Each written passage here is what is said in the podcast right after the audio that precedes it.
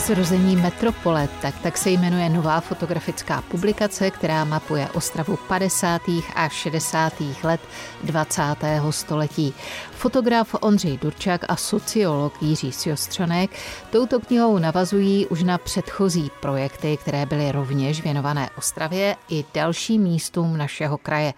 Tentokrát ovšem využívají archivních materiálů zatím nikdy nepublikovaných dobových fotografií například. A tak se s autory knihy setkala i redaktorka Českého rozhlasu Ostrava Nadia Čvančarová. Jak vůbec začala ta vaše spolupráce? Předpokládám, že za to mohou hlavně fotografie. No, já si myslím, že především za to může osobnost eh, Ondřeje Durčáka, když jsem ho poznal jako studenta a vlastně čím dál tím více objevoval ten jeho potenciál nejen fotografické, pedagogické, ale především badatelské a vydavatelské činnosti. To byl ten první signál, no a pak už to všechno šlo za sebou. No já jsem chtěl začít úplně stejně, že to je především osobnosti, pana docenta Sostranka, který mě zaujal už když jsem přišel na Institut tvůrčí fotografie na Den otevřených dveří, který on tehdy jako provázel.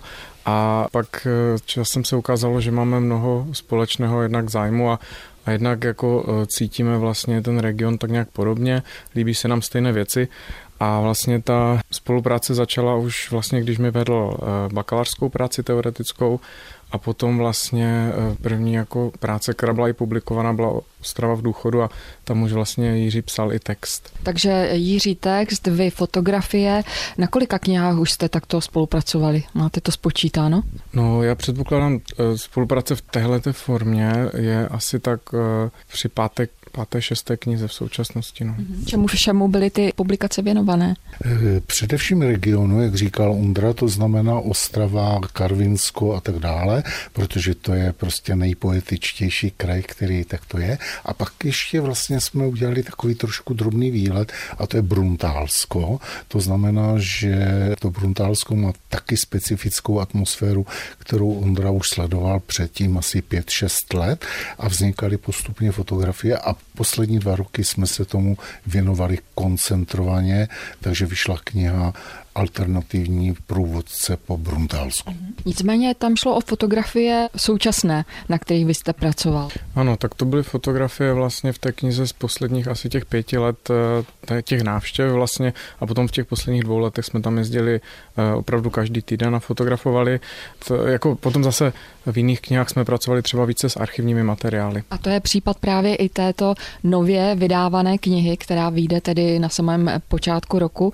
Nakolik vlastně jste se podělili o tu spolupráci na knize? 99% práce na knize, a teď to myslím nejen výběr fotografie, ale grafická úprava, vydání knihy, to je všechno Ondřej Durčak. A to je dáno tím, že on je vlastně badatelský typ, to znamená, že on je schopen sedět v nějakých archivech, knihovnách a podobně, zatímco, protože on ještě není ženatý, že? ale stačí okamžik a konec publikační činností. A já jsem jenom k tomu tomu přispěl zase textem.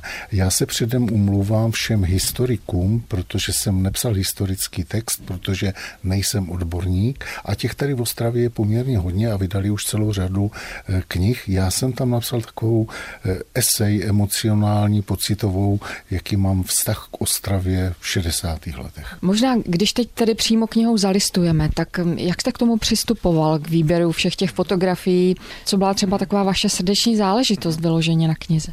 No pro mě bylo eh, prioritní podmínkou eh, vybrat především kvalitní fotografie a nejen z toho hlediska motivů, ale i eh, řemeslné kvality a celkového obsahu.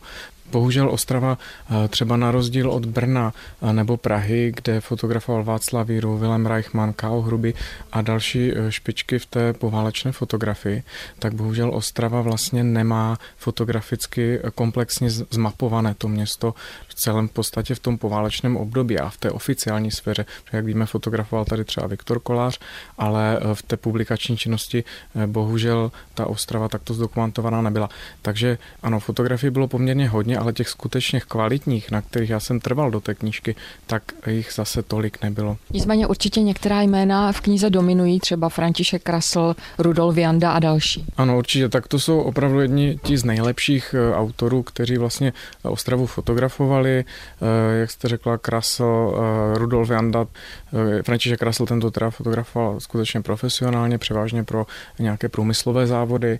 Zase Rudolf Janda zase jako amatér se pohyboval po Ostravě průmyslové a pak jsou další jména významných fotografů, jako třeba Karel Káňa a další. Tolik zatím podrobnosti k publikaci nazvané Zrození metropole. A dovíte se určitě i více, ovšem po písničce. Teď už kapela Činasky. Pěknou odpoledne. Jak vypadala Ostrava 50. a 60. let minulého století? Tak o tom vypovídá nová fotografická publikace, která je společným dílem fotografa Ondřeje Durčaka a sociologa Jiřího Sjostřonka. Oba se před léty setkali jako student a pedagog na Sleské univerzitě v Opavě. No a právě o zmíněné knize nazvané Zrození metropole si s nimi povídá i redaktorka Českého rozhlasu Ostrava Nadia Čvančarová. Jaká tedy byla podle vás ta Ostrava 50. 60. let z toho pohledu společenského, sociologického? Já si myslím, že Ostrava byla na vrcholu, proto se to taky jmenuje zrození, zrození metropole. A ono to je dáno tím, že Ostrava měla několik takových vrcholů a za největší rozmach považujeme právě 50. 60. léta. A byl to rozmach nejen industriální, technický, ale také bydlení se sídliště objevovala. Ostrava se vlastně stávala velkým městem, ale největší problém vidím v tom, že vlastně do Ostravy přišlo hodně lidí, kteří se tady nenarodili.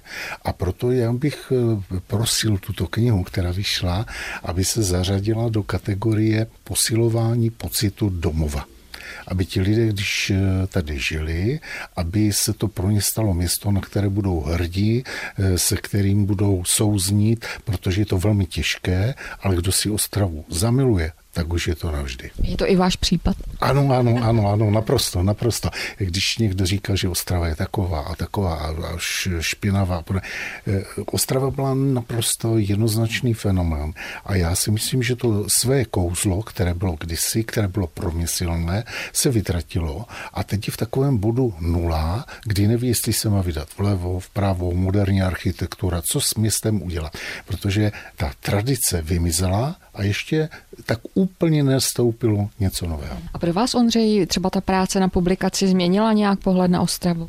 No, eh, tak eh, asi jenom tím způsobem, že eh, se ve mně to kouzlo a ta atmosféra té Ostravy té doby, kterou my jsme sledovali těch 50. 60. let, ještě více usadila a ještě více jí vlastně mám v srdci a více vlastně k ní cítím. Jestli můžu jenom jednu věc, že by eh, Ondra poděkoval těm, kteří mu poskytli své archivy a někteří to udělali nezištné, naprosto zdarma, i instituce a to si zaslouží jako obrovský obdiv, protože kdybychom se k těmto archivům nedostali, tak by bylo obtížné tuto knihu složit. My jsme velkou část třeba použili vlastně eh, od soukromého sběratele eh, vlastně Zdenka Vludyky, který se koncentruje vlastně na tu Ostravu, ale čerpali jsme vlastně z veřejných sbírek, třeba z archivu města Ostravy anebo e, Ostravského muzea a podobně. Ještě abychom více tedy přilákali posluchače, aby zalistovali knihou, která zákoutí třeba Ostravy tam najdeme, která už ani neexistují dnes. Co se týká eh, vlastně těch eh, motivů, které třeba už se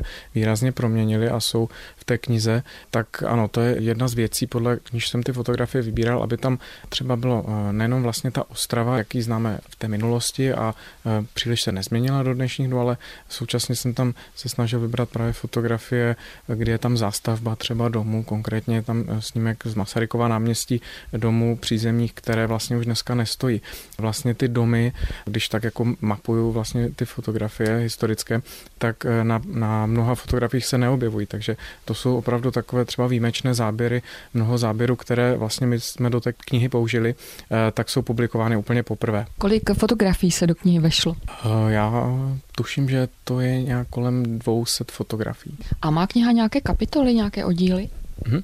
Ona je vlastně složena ze eh, tří takových oddílů. Eh, první je město, tedy pohledy vlastně do městských ulic na architekturu.